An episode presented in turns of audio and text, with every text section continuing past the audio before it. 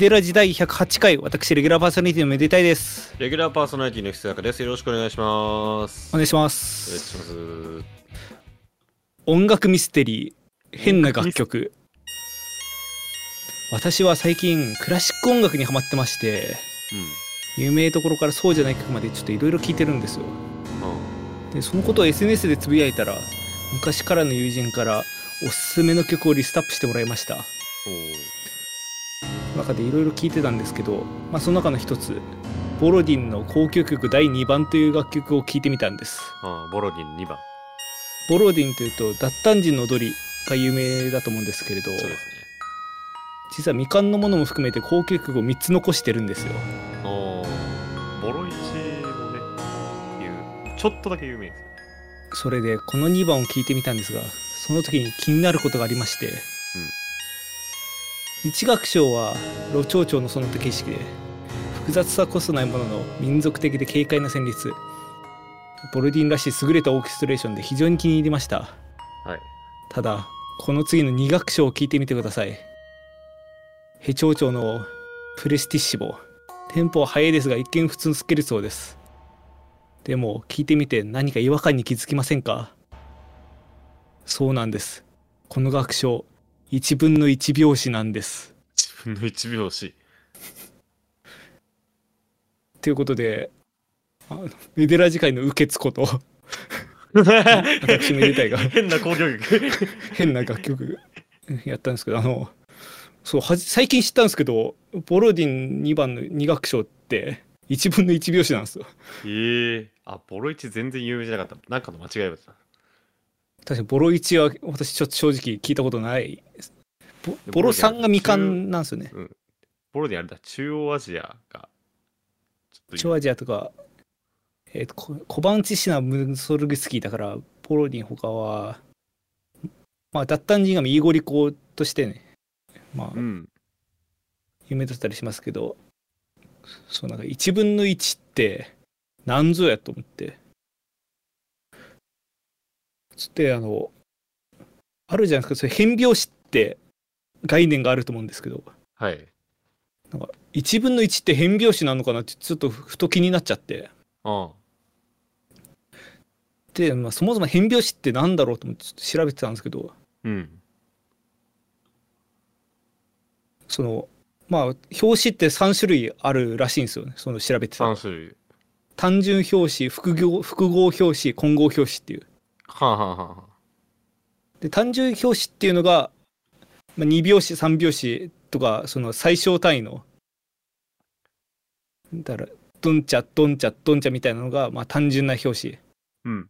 で4拍子もまあ2拍子かけ2に考えられるけど、まあ、単純表紙としてカウントするらしいんですはいはい。で複合表紙っていうのはちょっとややこしくてなんか6拍子とか9拍子とか12拍子みたいなあの一泊三一泊は3連符のやつ普天支部のああ。ズッチャッチャズッチャッチャズッチャッチャってやつがなんか複合表紙っていうらしいんですよだから一つのくくりがいくつかみたいなことなのかな？そうねで最後混合表紙っていうのが5拍子だったり7拍子だったり8拍子だったりっていうその ?2、3とかね。単純表紙をいくつか組み合わせてるような表紙。だから5拍子だと2プラス3とかって言われたり3プラス2とかってなんかうん。言われたりすると思うんですよズンチャズンチャッチャズンチャズンチャッチャみたいな。うん。で8拍子だとなんか223とかじゃ2 2222とか332とかなんかそういう分け方のものを8拍子って言ったりじゃあいう場合にまあ混合拍子っていうらしいんですけど。はい。でもこの混合拍子のことがまあ一般に変拍子らしいんですよね。はあ、はあはあ、だから5拍子7拍子みたいなそういう。まあたなんかある種こういくつかの拍子がくっついてるようなものが変拍子で。そう考えると1拍子ってこれではないなと思って。はい。だから単純拍子なのかなーって。思いながらなんか結局答えが出ないからこれを本ネタにラジオはできないなと思ってここで話してるっていう 問いかけなんですけど。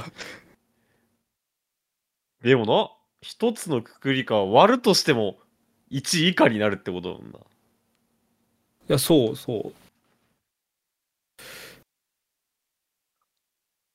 だからまあ1分の1拍子なんかそんなもん存在するなって話なんだけど そもそも。絶対どうどうにかできるだろうと思うんだけど。まあそれは作曲者側の意向だから何とも言えなくて。ってとこでこの楽曲ミステリー紹介したんですけど。あそうちなみにあの一般に変拍子って言って多分想像するのは4分の4拍子がこう続いて4分の44分の4とかってきてその後急に表紙が変わって4分の3が入ってまた4分の4に戻ってみたいなやつとかああいうのをなんか変拍子例えば変拍子バンドとかって言うとそういう感じの拍の取り方するバンドみたいな指すこともあると思うんですけどはい。あれはなんか可変拍子っていうらしいですねへえ。だから表紙がまあ可変でまあコロコロ変わるみたいな。だから点拍子とか転ぶ拍子って書いて点拍子っていうらしいんですけど。だから厳密にあれは変拍子ではないっていう。へえ。なんか雑学的な気づきも得たなってとこで。まあなんでひそやかさんにはまあそうね。1分の1拍子超単純拍子バンドを BYC を組んでいただきたい何ですか BYC って。拍子よし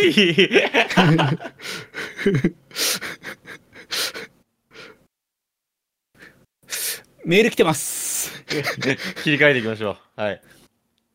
えー、まあちょちょっとねあの言いたいこと言ってちょっとすっきりしたんでまあ、あここはちょっとかっちりしたメール読んで、ね、ちょっとあ。はい。切り替えていきましょう。うんえー、メデラジネーム、ショウニータ・ウォウヘイさん。どこががっちりとしてんだよ。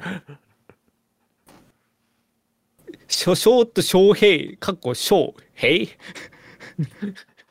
ホムーラン連発でフロア熱狂たによ。ホムーラン。メデラジの二人。たまには USA に来て一緒に野球するたによ。お日様の下でボールをたお互い叩きつけ合う楽しさを共に分かち合いたに。なんで地面叩きつけてんだよ。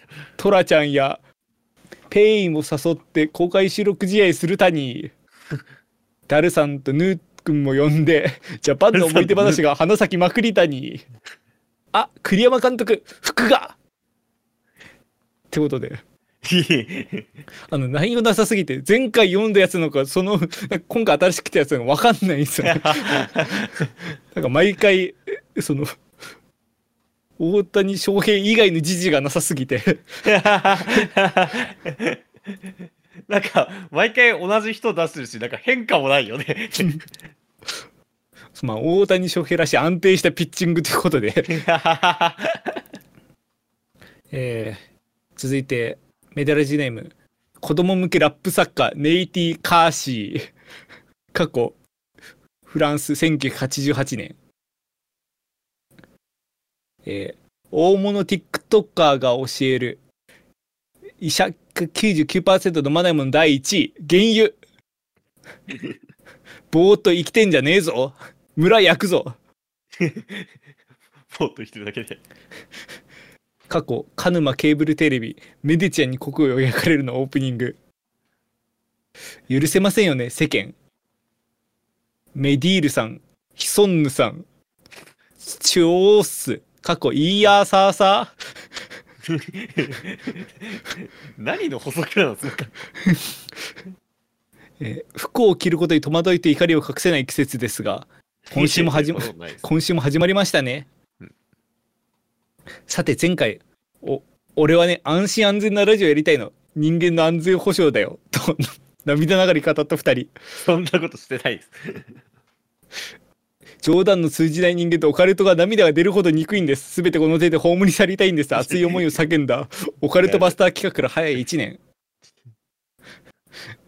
えー私たちの安心安全を保障できるのはヴァンパイアハンターメデと陰陽師。かっこかっこ基礎星やかかっこかっこさんのお二人だけなんです。魔物と戦う二人になっちゃった。そんなわけで、マン・オブ・ザ・逆張りを自称するお二人が順張り企画をしたらバズり倒して、世界が平和になるのではないかと思い、那須塩原市の子供たちと企画を考えました。やりましょう 丸一、対決、もう一人の自分。ス。トストーリー中盤で出てくるコピー系的キャラのポジで有名なにぎやかさん、めでたくないさんをお招きして、俺らのコピーが。トトークバトルをします。彼らは順張りなので腕が4本 ,4 本ぐらいあるし、目から光線とか出るし、なんなら関西弁でしか話しません。戦うんですよ、自分自身と。自分じゃないです。だとしたら。丸に夏だ、ビキニだ、水着で公開収録。過去5年でき一度もしてねえ禁断の果実。お 色需気要がねえからだよ。お色気目当てでバズり倒して、スポーツ新聞の一面独占間違いなし。ヌーディストビーチは国内にはないので、小原温泉での収録は濃厚です。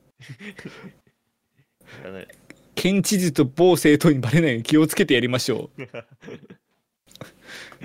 水着撮影会じゃないので。よく拾いましたね、今の。丸さん、アニメ出演。ニメス。アンパンマンという主食が喋るアニメでに出ましょう。食品系の相棒をつけると出やすいらしいです。下記、タイトルです。アンパンマンとウォッカ坊や、メデゾーくん。下塚レディとひそやか、ビブラフォン体操。丸4、メデラジ夏メロ歌謡祭。集めの歌謡祭。コピーバンド集めてガンガンに思い出が蘇る1ヶ月に、竹物ばかり、かっこ生き物係、農協事変、東京事変。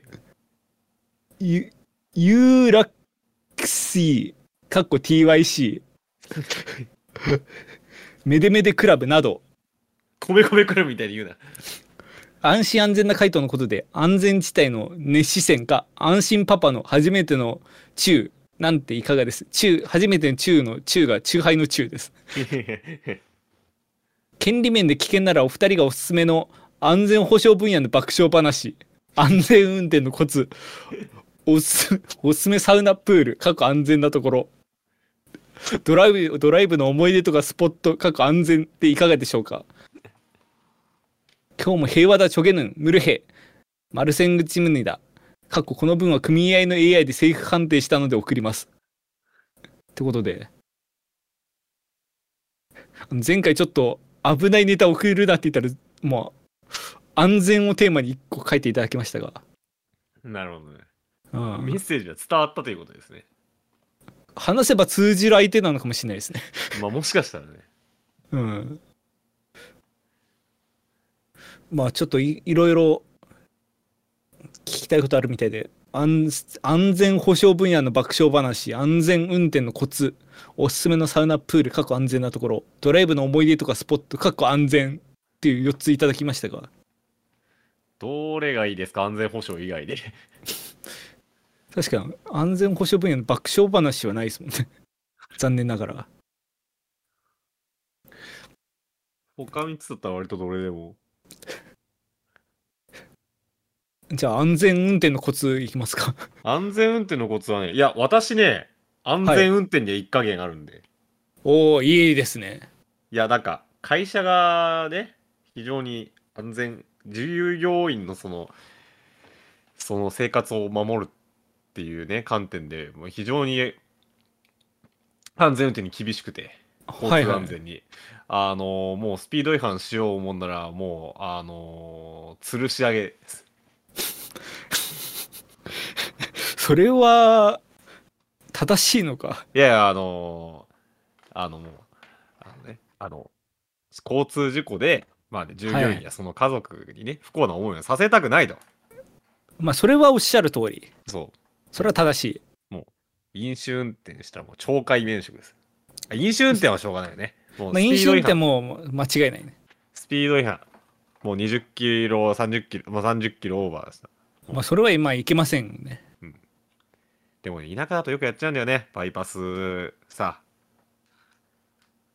まあまあまあ結構特にその60キロ道路とかでもうそこっちは60キロで走ってんのになんかありえん速で抜いてくる車とかありますもんう。ねそうそうそうそうそう。もう平常心、平常心ですよ。とにかく。自分はもう、あの、正しいことをしてるんだという気持ち。よそはよそ、うちはうち。よそよそよそうちはうちはうちで。で、やっぱ結局、結局かもしれない運転がね、一番。かもしれない運転。そう、あのー右折時、あの車の脇から、えー自転車が飛び出してくるかもしれない。いやこれは本当にマジで。で、よくあるのが本当にその、産休事故的なさ、はいはい。この、例えば、また右折の話になっちゃうけど、右折しようと思った時に、あの、前の車が止まって、あの、あの、ハイビームパンと、うん。あの、どう、どうぞみたいなので、あ、ありがとうっつって急いで行ったら横断歩道に歩行者がいたとか。確かにこう、なんで、こう譲られて、あ、ちょっと急いで行かなきゃなっていう時こそ気をつけるべきですもんね。そうそうそうそうそうそう。とか、そのパターンというか、予測ができてると、ある程度ね、じいろんな事態は防げるので。おういいですねう。んさすが日頃から運転しされてるだけあって。いや、本当に、こもう形は本当にそういう大事だと思ってるんで、いや、まあ、ヒヤリハットもね、いろいろ経験しましたし。いや、もう交通安全はね、本当にあの、昔はさ、なんかさ、みんなで友達で旅行行くなんて時にも、とりあえず高速は飛ばすもんだったけど、まあまあまあまあまあ。もう今はもう無理だね。あの、もう絶対に法定速度。もう、まあ、たプラス、プラス何キロぐらいよ。さすが素晴らしい心構えで。いや、本当にもうこれはね、うん、やった方がいいですよ。皆さんも。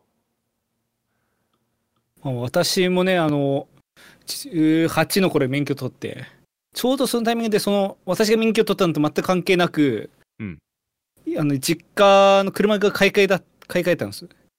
うんで、それまで中古車を乗り継いでたんですけど、そこでまあ、ちょっと、まあ、せっかくの乗る人が増えたんだからっていうことで、うん。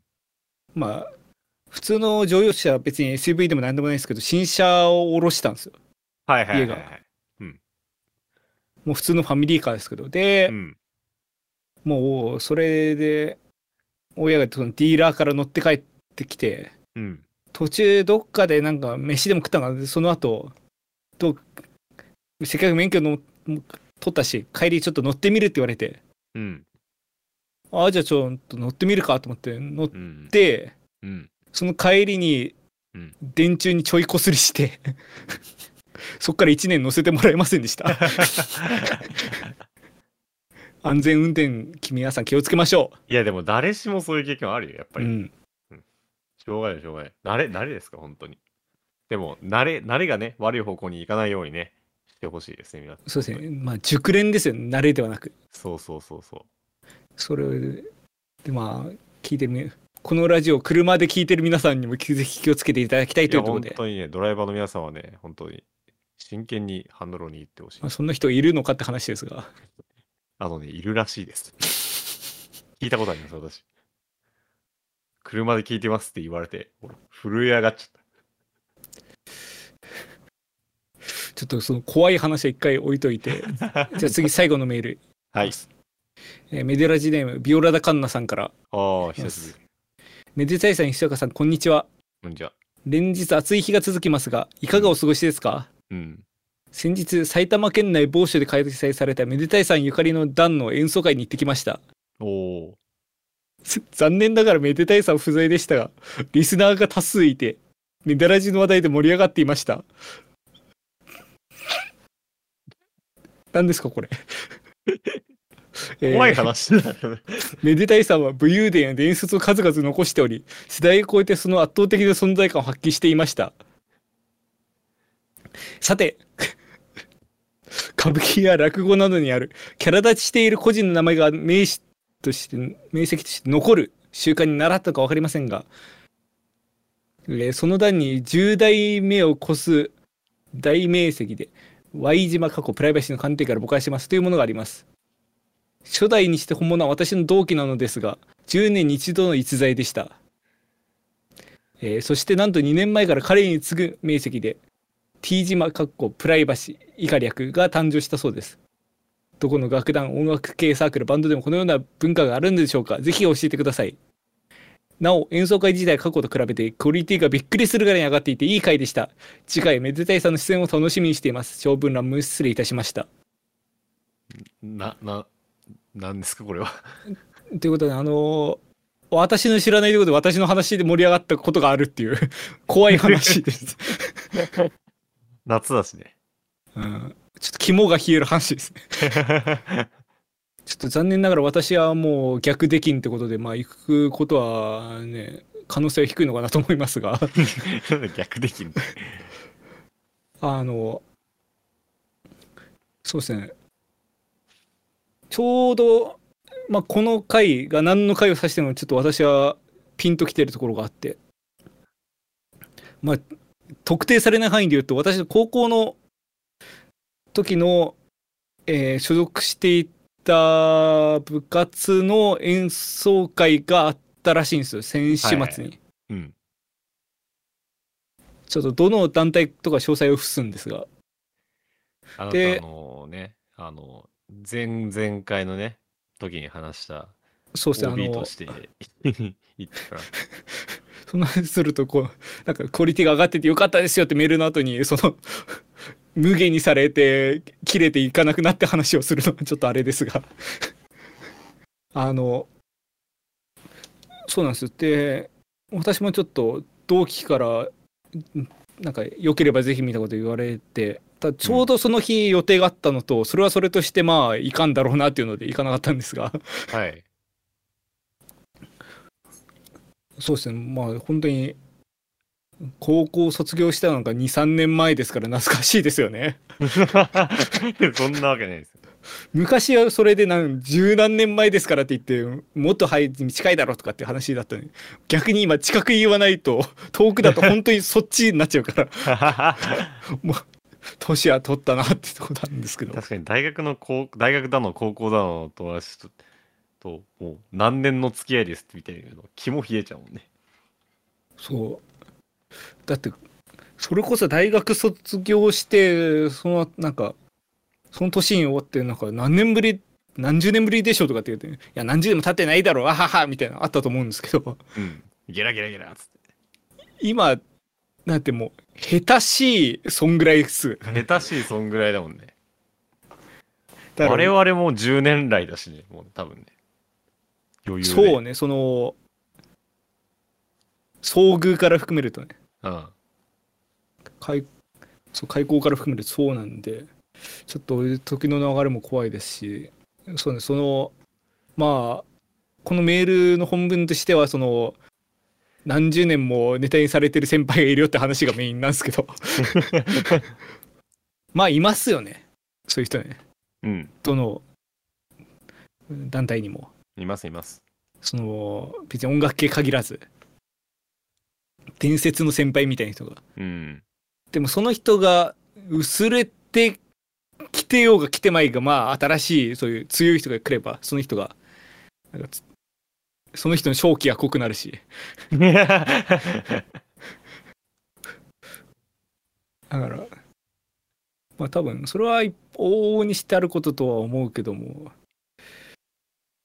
なんていうか難しいのはそのその OB 側がその例えばそれをネタにしてもなんか後輩マジでその人知らねえって時あるじゃないですかあるね。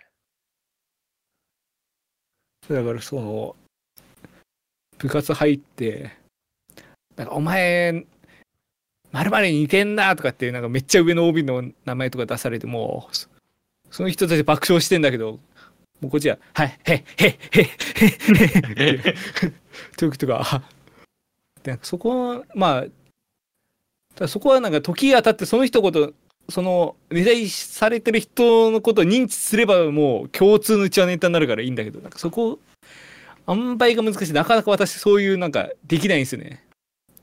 いやわかる。俺さうん。それこそ我々のさあのーサークル？はいはいはい。入った時俺最初言われてたもん。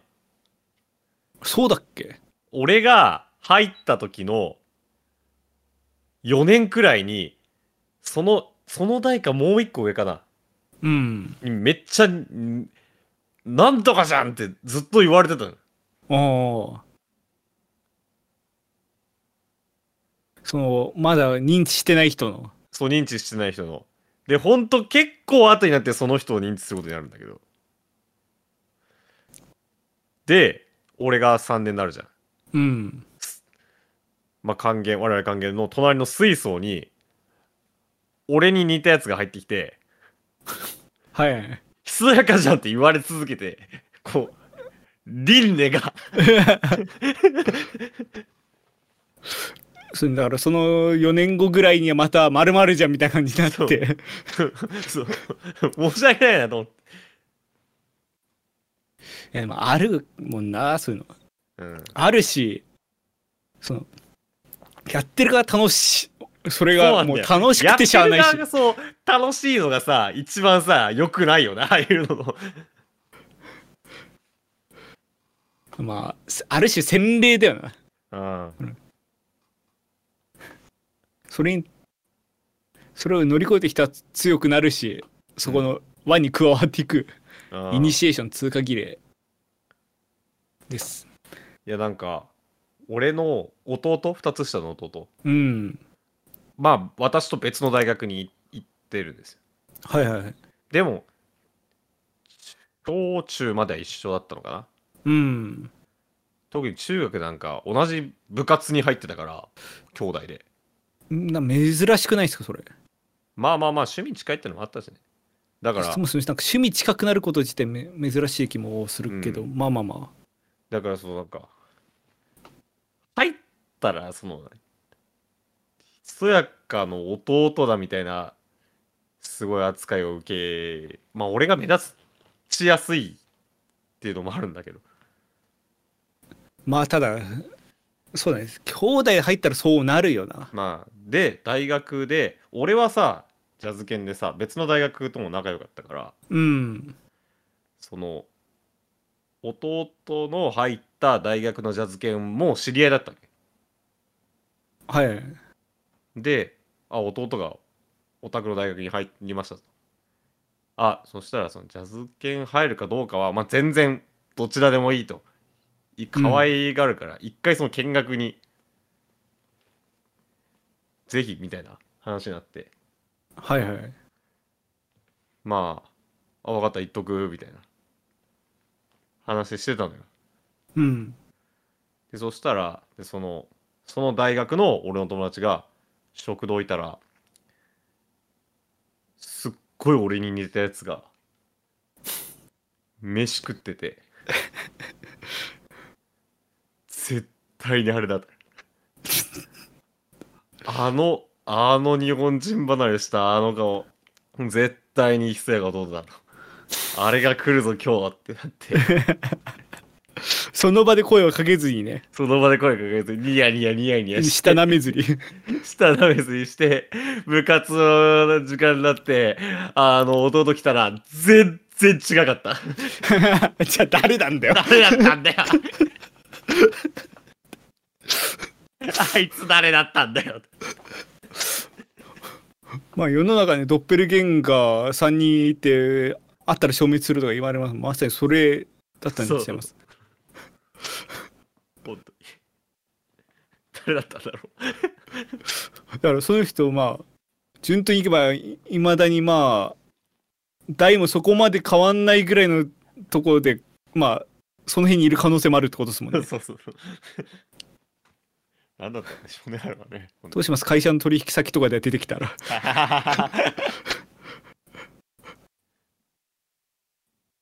実は第1話に出てきたみたいな出てきてたみたいなこと。そう。まあっていう感じで前、まあ、皆さんももうねいろんな人をネタにしていきましょうってことで。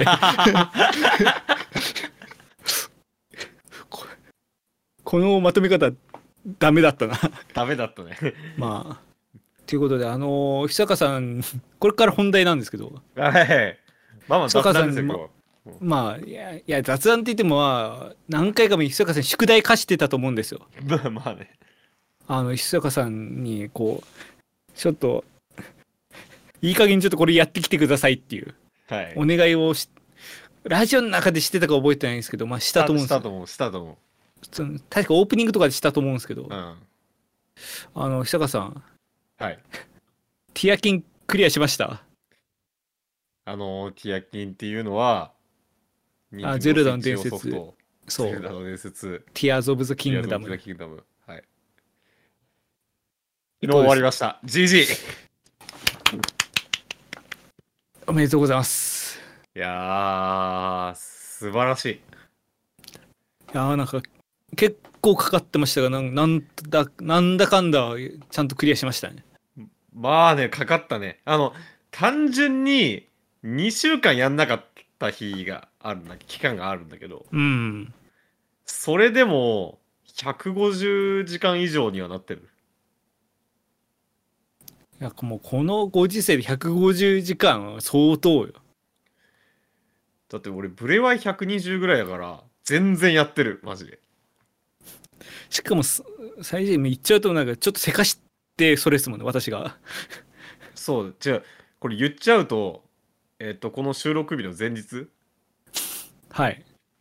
あのまあ、収録しようっつって集まって、で、俺はもうこの日までに終わらせる予定だったんですけど、全然終わっていなかったと。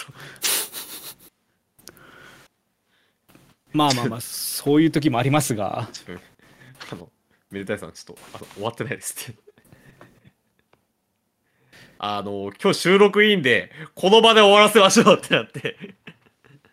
もうそっからもう始まったああ、ししやかの伝説実況プレイ。通話実況プレイ。画面共有もなしでそう、俺がキャップも持ってないから。でし喋ってる内容から大体この辺だろうなってとこではい。で、まあ、ついにそう、なんか、あの、一応、いや違う、なんか前回収録の時って、どこまで行ってたんだっけな？なんか多分、いや多分だけど、前回収録の段階で、あの、最、中最初のチュートリアル終わって、うんその、ここの4箇所行けみたいな。はいはいそれがやっと終わった段階だったんだよ。確か前回収録の時。だからそのストーリー的にこう筋道があってそれに進んでいってまあ最初に提示されてたとこぐらい終わったぐらいそう。最初に提示されたとこぐらいって言ってもそこは相当重いんだけどはい。で、前作で言う、ブレワイで言ったら、それ終わったらもうクライマックスやぞぐらいの。まあ確かにただ、これ、これネタ再ネタバレにそ、今回それなりに配慮はするけど、それでもちょっとは触れちゃうんですけど、その、あの、全然あった。まあもうちょっとだけ続くんじゃって言って「ドラゴンボール Z」が始まったようなねそう。マジで全然あって、びっくりした。だだからもうさもうちょっととっととやった方がいいっていうの最初から言ってたのうん。私は相当早く終わったんでもうそのボリュームのやばさはもう身をもって体感してたんでたらやってた。ほんと寄り道して寄り道して。いやでもその結果なんだかんだそのであのまあこれもネタバレしない程度に話すとあれなんですよね今回割とそのプレワイの時はもう本当にもうザ・オープンワールドって感じでもうどっからどう行ってもいいしどっからどう行ってもストーリー的には変わんないし最終的にここ行けば OK みたいなうん。感じだったんですけど割とティアキンってこうストーリーがあってまあこっちからこうもいけるけどやっぱストーリー楽しみたいならここっちから先行くべきだよねとかなんかそういうの分析すると前回はまあ結構ストーリーは薄味じゃ薄味だったよね。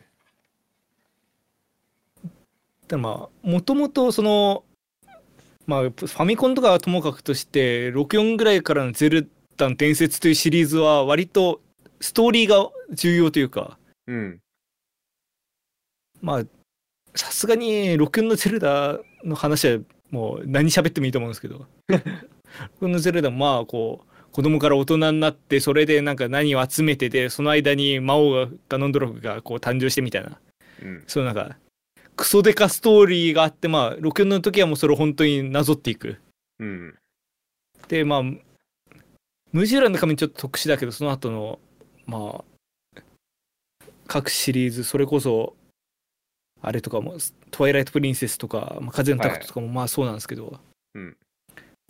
なんかす割とストーリーが重いやつだったんだけど前回ブレワイがそこと比べるとオープンワールドになった分そのストーリーが多少まあなんていうかこう最低限だけになってみたいな。こちらの体験に主軸を置いてたうん感がある。でもで今回はまあ明確にストーリーを見せようっていう。そう。ただし、あくまでブルーアイの続編として作られてるし、そそういうストーリーでこう、始まってるから、やってる方としてはもう前回見てもう好きなとこからやったるでと思ってやって、もう、えーこんなイベント無視や無視、先こっちやとかで、もう、ここ行くとなんか話進みそうだからもう探索や探索どんどん進めてとかってやってたら、うん。その以下なんかもうなんかゲーム内でネタバレ食らったりして 実はこれはこうでとかでまあ千秋の偉いのはそれでもなんストーリー的にはなんかそこもちゃんとそうなった場合も見越してこう NPC の会話とかを作られたりしてるからうん。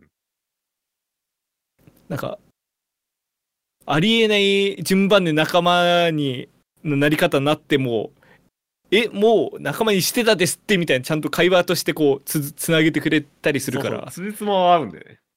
もう辻褄は合うんだけどただ体験としてはなんか えー、なんかちゃんとストーリーがあるんだったらそうすりゃよかったなみたいな。だからある種そのブレワイでこうふやけた我々に対するもうアンチテーゼというか そんなつもりはないと思うんですけど。もうティアティアキンないしもうゼルダの伝説ではもうストーリーこそがもう肝のゲームであってなオープンワールドとかでもブレワイからできたそのになんていうか副次的なものに過ぎないんだからもうきてめてめえらはもうとっととストーリーをやれ。そ 探索後でできる。ストーリーを先にやんややらずに探索ばっかしてるからこうなるんだって言われたような気がして。冷や水ぶっかけられて。そう。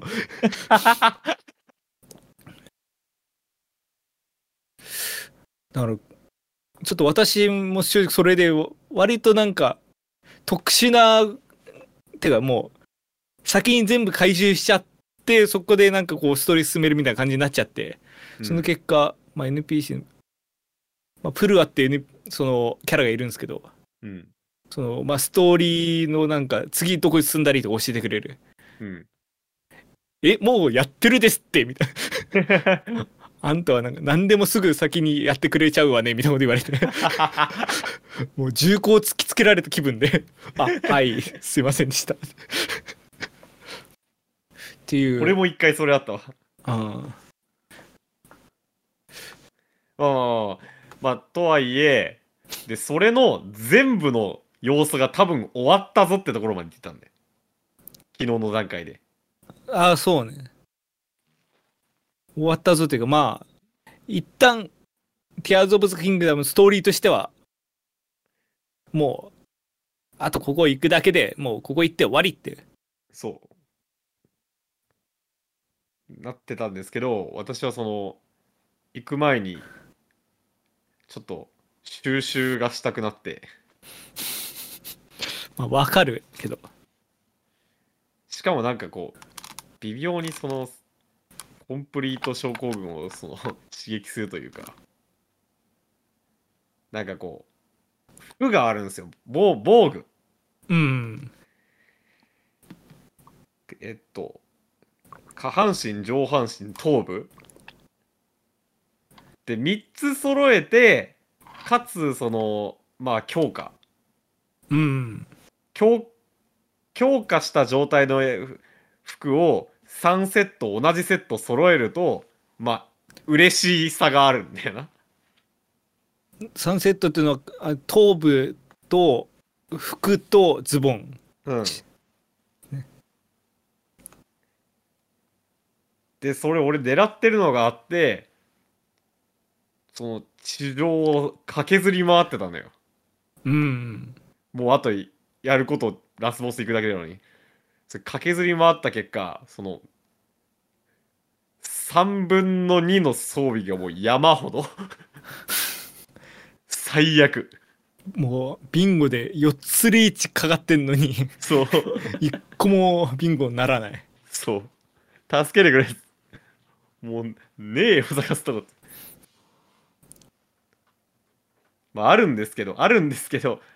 ありすぎてっていう。そうでもそこ掘ってるとまた別な 別な鉱脈掘っちゃうから。そう。って状態になってたのにあの終止符をちょっと打ってくださった。と引導を。そう結局それまああくまでストーリーじゃなくてもう完全にお楽しみ要素だから。まあそれは後でもできるからね。いや助かりました。本当にちょっと今月そこそこやることあったの思い出したんでちょっと。まあまあこれで晴れてまあネタバレしないまでもねうん。手焼きの話できるということで。いやできますできます。いやもうね、このラジオはね一応音楽ラジオということで。はいはいはい。素晴らしかったね。いやマジであのブレワイも良かったんだけど。ブレイも良かったてかまあゼルダシリーズもずずっといいんだけどまあずっといいんだけど。手焼きマジで良かった。本当に良かったね。BGM うん。で結構さ前作と同じ曲もあありつつも。そうね。あっこ全く同じかって思いつつも。まあまあ新曲いっぱいあったもんねそうね。まあ新曲もあったしわかんないけどその流用とまして若干マイナーチェンジしてるっぽい曲もあったんだけどそこちょっと確信確証がないから何とも言えないんだけど。っうん。ていうのもあったりあとその使い方とかもね。そうそうそう。あったりその前回そのし前回の主要人物向けで作られてた曲のアレンジが今回のそのサブの曲みたいな感じで使われてたりみたいな、うん。そういうメロディーあのメロディーがここでみたいななんかそういう匂わせてくる。うん。そう全然メロディーの匂わせがうまい。そうだね。あそだから。の各町集落？あうんで最初すごい問題がある状態じゃない？そうねそれぞれなんかその天変地異的なことが起こっててなんかそれぞれ住人が苦境に立たされてる状態で。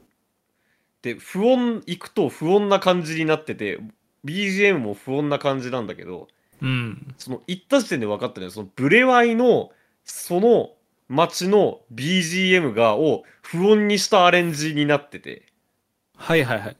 その時点で俺ちょっとおって思ったの。確かにもうすだからそれだけでぜまあ前作やってること前提だけどまあ前作やってる人からしたらこの村に何かが起きてるってことは分かるからね。うん。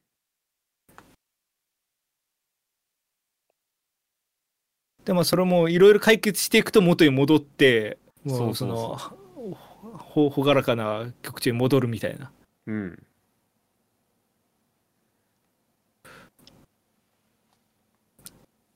さ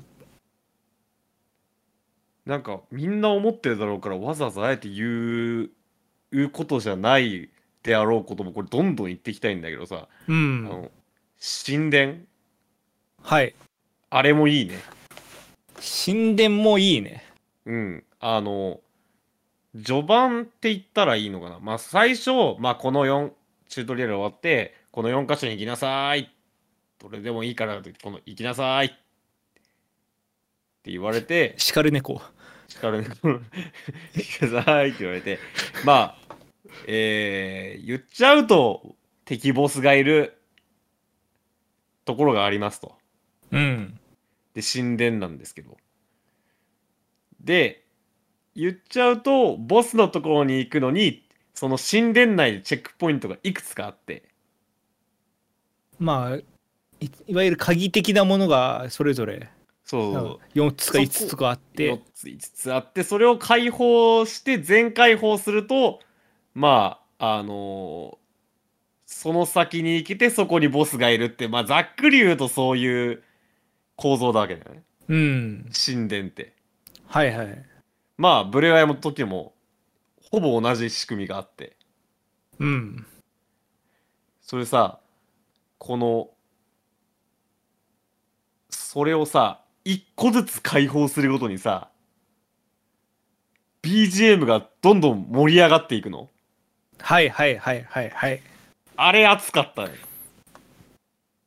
そうもうしそこの神殿の中もなんかその鍵的なものがなんかどっからやってもいいからその地点 A から地点 B までこう直線で進んでいくわけではないからその深度としてその見た目では分かりづらいところあるんだけど、うん BGM 聞くだけでもう進んでる感がありありと分かってるから自分で。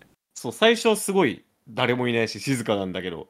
うん。そう一個一個まあどこ行こうかなってど一個一個解放していくごとにもうこのあとすごい戦いが 控えてるんだぜ。感のある BGM がだんだん楽器数増えて。あれすごいありそうであんま聞いたことないよね。だから思ったのはそのオープンワールド的なそのまあどっから進めてもいいっていうゲームだとそういうなんか音楽的な盛り上がりがそのすやっぱり重要になってくるのかなと。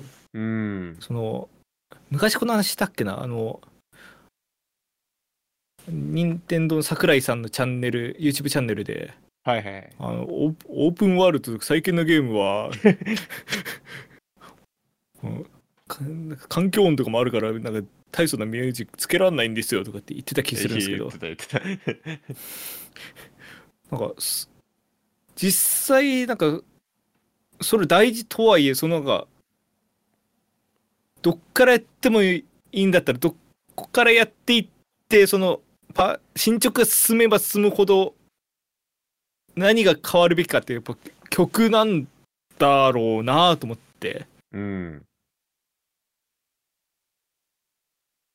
でまあそそこ神殿って意味でそこも含めて一番いいのはその盛り上がりに負けないボス曲がちゃんと用意されてて。めっちゃいい曲が。めっちゃいいめっちゃいい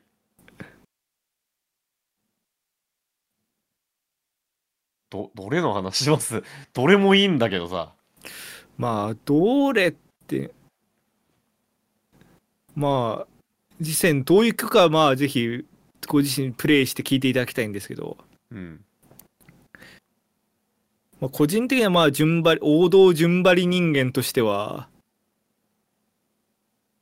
やっぱ風と言いますか。はいはいはい。あそこのボス曲マジでなんかあああいうの好きね。好き。ああいうのがいいん。っうん。ていう。あれかっこいいよね。シンプルにね。あシチュエーション自分戦ってるシチュエーションもなんか特別感あっていいしね。ーいやかっこよすぎるけどね。あれで一個もう曲曲だしもうお金そのゲームのそのバックグラウンドミュージックではなく あれで街で流れててほしいもん まあ。そうねあともう一箇所いいと思う場所があるけどさちょっと重篤なネタバレになりそうなんで言わないですが。まあ。そうですね。僕が何回か選手にここの BGM のこれマジでいいなっていう話したところ。うん。はいはいはいいやあそこもそこそそこもあれもなんかちょっとギミック関わるとちょっと言っていいのかどうかみたいなのがあるうん。いやあのボスのもう一つのもう一つのボスのはいやつでちょっとギミックにがそのプレプレイ中にうん。あまあ言っここまで言っていいだろうなっていうそのなんかあの攻撃が通る？はいはい。状態の時に BGM が変わる？うんうんうん。ボス戦ってさなんか通常攻撃通らなくてあのなんか弱点ついた時に攻撃通るパターンでゲームであれあれだと思うんですけど。まあそれ無敵状態だけど何かやると攻撃取るようになるみたいなね。そうそうそうえ今攻撃したらいけますねみたいな。今がチャンスだみたいなやつ。うん。あそこの音楽変わったところがうわっと思って。映画やんと思って。いやいいですね。ああいう、まあ、演出も込みでだし、うん。まあちょっとあれ見てそのムジュラの仮面のラスボスまあムジュラの仮面の話は何してもいいと思ってるけどムジュラの仮面のラスボスの第三形態ぐらい思い出したっていううん。話をしたんで、もうそあの仮面から手足が生えてなっげえ手足が生えて逃げ惑ってるようなやつ。はいはいはいはい。ありますね。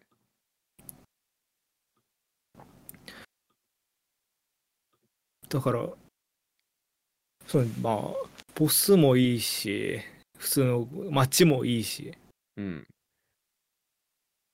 こあとあのーこれはブレワイでこの話前にもしたんだけど、うこれんラジオで。あの街近づい街近づいてくくるとなんか音楽がだんだんでかくなる。あの演出もね。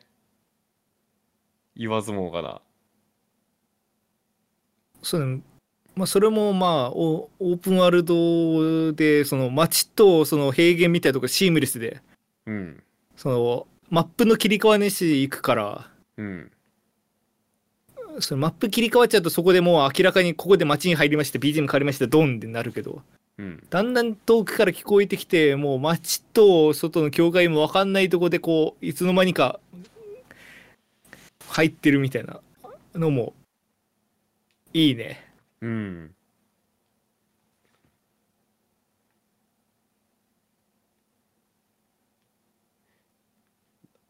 あとこれこれ昨日話したやつだけどあのおこれブレワイでもそうだったのかがわか俺ちょっと分かんなくて。うん。あの市から村っていう村があって。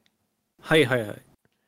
なんかそこはなんかハイロにはいろんな集落があっていろんな民族のがいるけどその市から村っていうのはブレワイの時にブレワイの時代に発足した村でうん新しい村ですと。でそこはもういろんな民族の人が集まってもうどの民族も隔てなく暮らせる新しい村ですみたいな。うんうんうんだからどの民全ての民族がいると。っていう街の BGM が他の街のミックスアレンジなんだよねっていうのが。それいいねうん、それあめっちゃいいと思って。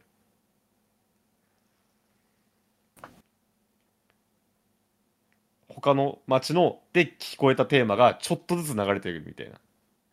多分気づかないもんなそれ。なんかそのふふと気づくことはあってもなんかそのあれもしかしてとなんないって引っかかりがないとなんか気づかずするし正直私もなんか言われてみればそうかもぐらいだったから。うん。そそういうのもうまい。うん、でなんかそのなんかここのフレーズがこう使われてるみたいなとこだとあのメインテーマのつ使い方がめちゃくちゃ良い。あのー、Tears of the Kingdom のね。そう、Tears of the Kingdom。うん。で、あの、メインテーマに限らずなんか、ブレワイもそうだけど、ティアキンも、割となんか、本当音数くさになんか4音ぐらいのなんか組み合わせが各、なんかそれこそ街であったり人であったりのテーマで、なんか主題みたいな感じでこうあって、それのなんか、いろんなアレンジでこう、例えば、そこの悲しいアレンジだったら悲しい場面に使われてたり、うん。この激しい場面ではこうもっと情熱的なアレンジでこうその4音ぐらいの展開で使われてるみたいなうん。なんだけどそのプレイティアキンのそのメインテーマそのじゃんちゃんちゃちゃんぐらいのなんかその短いうん。それこそまあ最初その物語進んでチュートリアルみたいな終わったとこドカーンってな流れたりもするしチュートリアルの始まる前かな？始まる前もかタイトルかな？タイトル。タイトルとあとそのそこ終わって場面転換するところにも流れてなかったっけ？流れてくるか。タイトルというか、あれ、あ、そうか。その、あの、おプロローグを終わって、でチュートリアル、チュートリアルが始まって、でそタイトルこでドーンのあそこ。そうそうそこも流れるし多分そこでその後なんやかんやあってんそっからまた別な場所行くそのもうここじゃなくてあなたはそっち行きなさいみたいになるとそこでもた確か流れたと思うああ、そうかもしれんね。まあどっちにしてもなんかそういう重要な場面でも流れるんだけどなんかそれはそれとしてなんか普段もうその上から落ちてるだけの時とかもなんかそ遠くでなんかなんだろう楽器なんか蔵かなんかで流れなんかそれだけ単音でパッパッパッパみたいな流れてたりとかああ。あとなんかなんで言ったらいいんだろうな。なんかネタバレに入るしなんて言っていいのか分かんないんだけどこうなんか他人の思い出にただ乗りするような 場面。ちょっと表現が分かんないですが。あの、あの、一番下手だったと思う。いや、回想シーンじゃないですか。あいやでもかい自分の回想じゃない人の回想を自分が見るシーンみたいなああ、はいはいはいね。時もだしなんかそういうなんか場面場面流れてくるからそのなんか3音4音で大したことないメロディーなんだけどなんかずそれはめちゃくちゃなんかもう記憶に刻まれててうん。ただまあ正直そのタイトルがあってそこで何やかんやあって以降なんかそんなになんかその曲がドカンって聞こえることはなくなんかそういうなんかどっかでうっすら聞こえてるぐらいのがずっと続く中でうん。もう最後よ最後何もかも終わっで確かにて確かに俺も思った。あの、エンディングで、これらの全ての場面はこれで繋がってたし、それは全てこの音で繋がってたんやねっての、バーン！いやマジカタルシス。あれは。あれ、やばかったね。マジ伏線回収。うん。繋がってるっていうか、そう大ネタバレな繋がりじゃないんだけど、うん。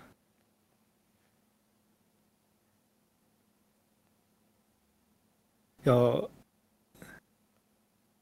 分ぶっちゃけなんかそこで聞くまでなんかもうタイトルのことなんかも160時間もやってたら忘れるから忘れてだからなんかメインテーマなんかあったことも忘れてたぐらいだったんだけどた。うん。もうそれで聞いてうわーと思ってっうん。ていうのが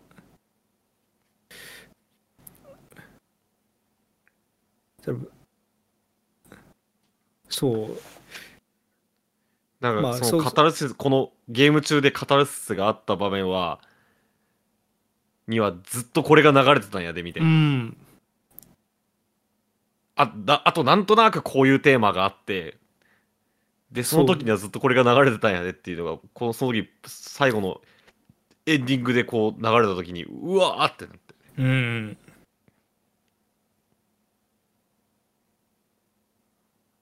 だからああいう感じで曲作っていきたいよね。いやあれはちょっともうすいろんな技術の推移だけどさ音楽が本当にすごくいい仕事をしてましたね。うん。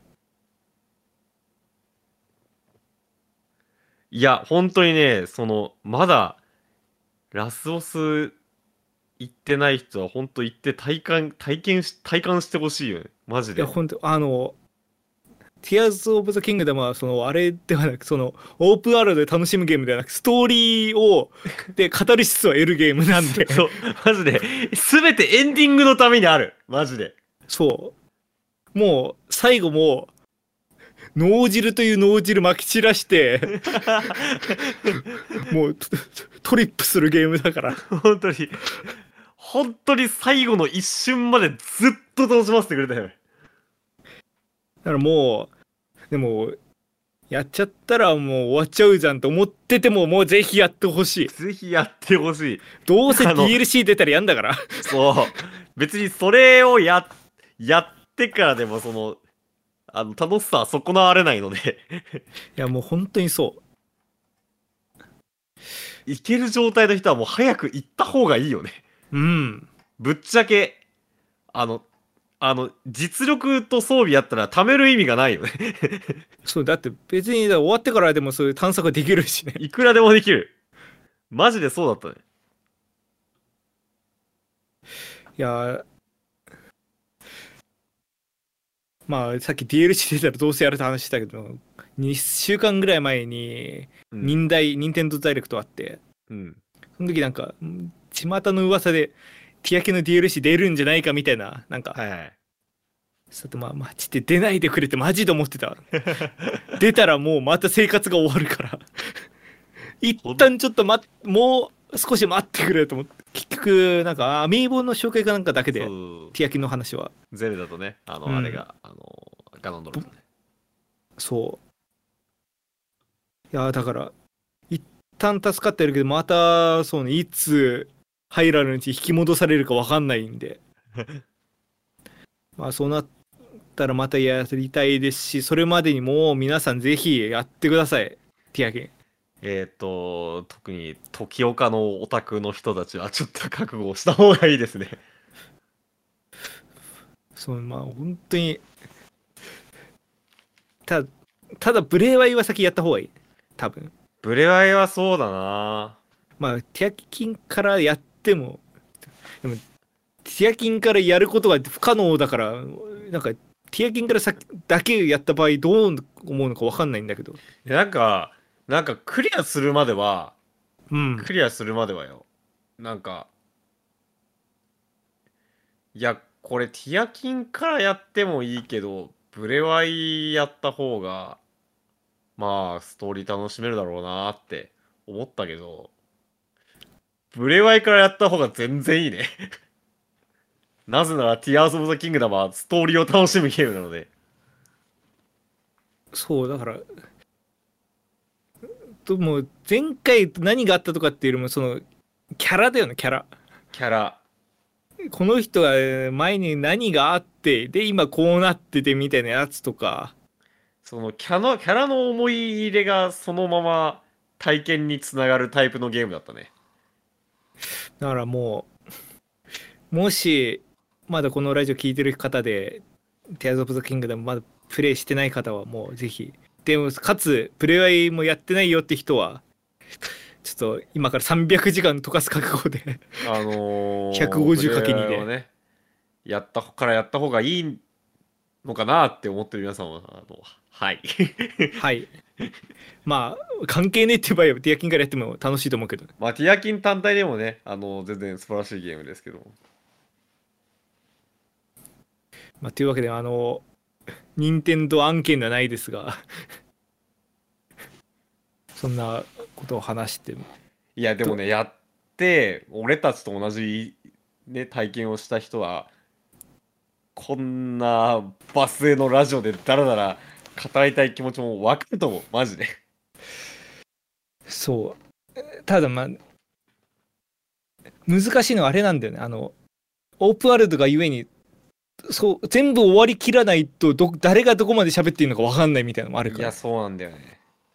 あの私最近もうなんか締め締めに入ってるのはちょっと話広げるのはあれなんですけど最近その世の実況者的な人たちのこうティアキン実況とかもまあ見てて。うん。まあそそれぞれ皆さんはなんか思い思いの進め方されてるんですけどうん。その何人か集まってなんか別な用事でやコラボみたいなことしてて。うん。ただまあ全員がそれぞれティアキンやってただまあクリアしてないみたいな、うん。全員途中みたいな状態で。そういえばみみんなティアキンやってるけどどうなんみたいな話やってた時に。うん。マジ全員なんか綺麗なまでに最初行く場所みたいなの違うし。な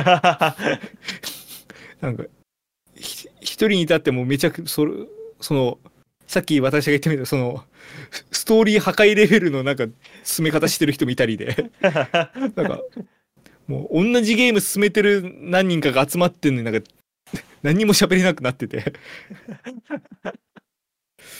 だからもうし罪なゲームです本当にもし。この気持ちよく喋るために150時間やってクリアしないといけないんだから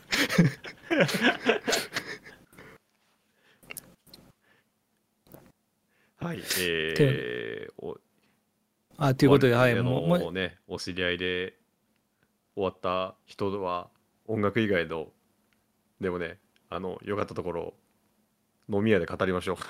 ま というわけで。あもしもしくはあのメールでね。メールでね。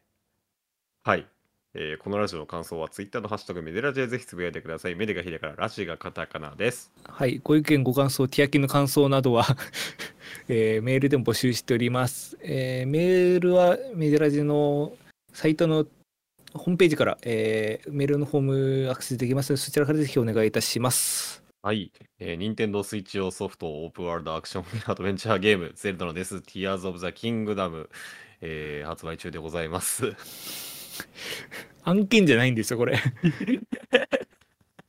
ぜひね、あのーソフト、ダウンロード、どちらでもいいので、ぜひ購入してください。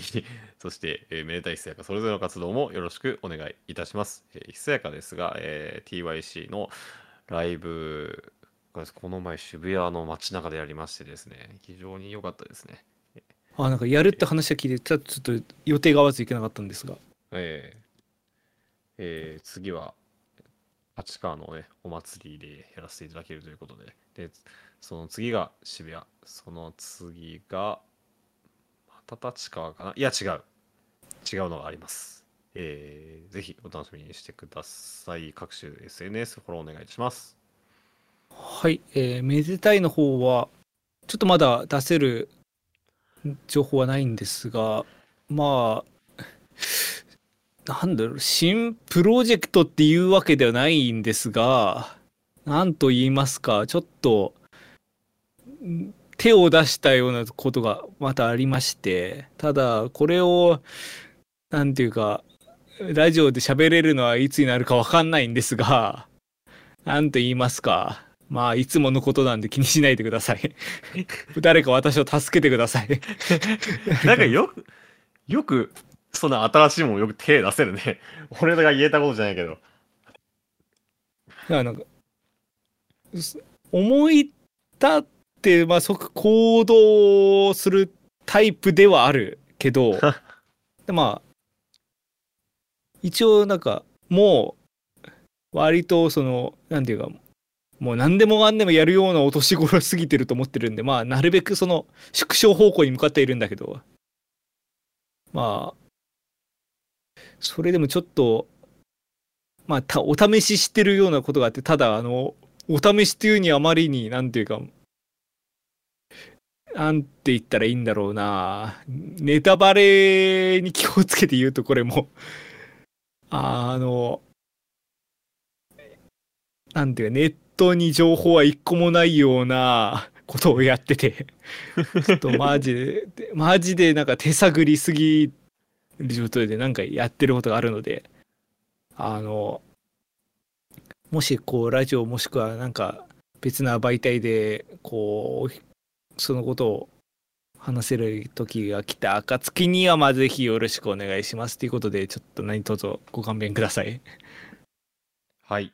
えー今回の曲は、まあ、メジフェスでですね、私が、えーなんだっけ、えーひつやか from TYC で演奏した曲を、まあ、順番に、えー、先流してるわけなんですけども、今回は、えーここではないどこかへという、腰に気をつけろの曲を、はい、お送りしたいと思います。最近周りで引っ越ししてる人がちょっと多くてですね、ぜひ、ちょっと今度気をつけてほしいですよね。荷造りには。荷造りに気をつけてほしいですよねってちょっと初めて聞く日本語だったんで。本当にね、やった方がいいですよ、荷造りって。荷造りやったことない方がややんない方がいいわけないんだから。ぜひ、はい。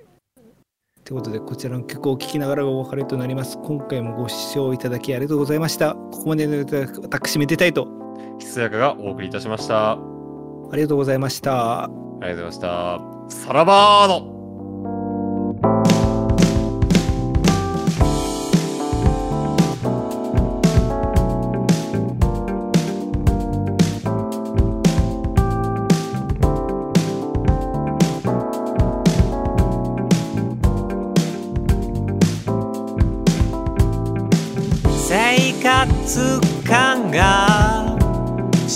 染みついたワンルーム。往々にして別れは突然来るこの街を出てここではないどこかへあ行き先はもう決まってるなら向かうのみ新しい始める時の期待と不安。いずれにしろ準備がいるのさ。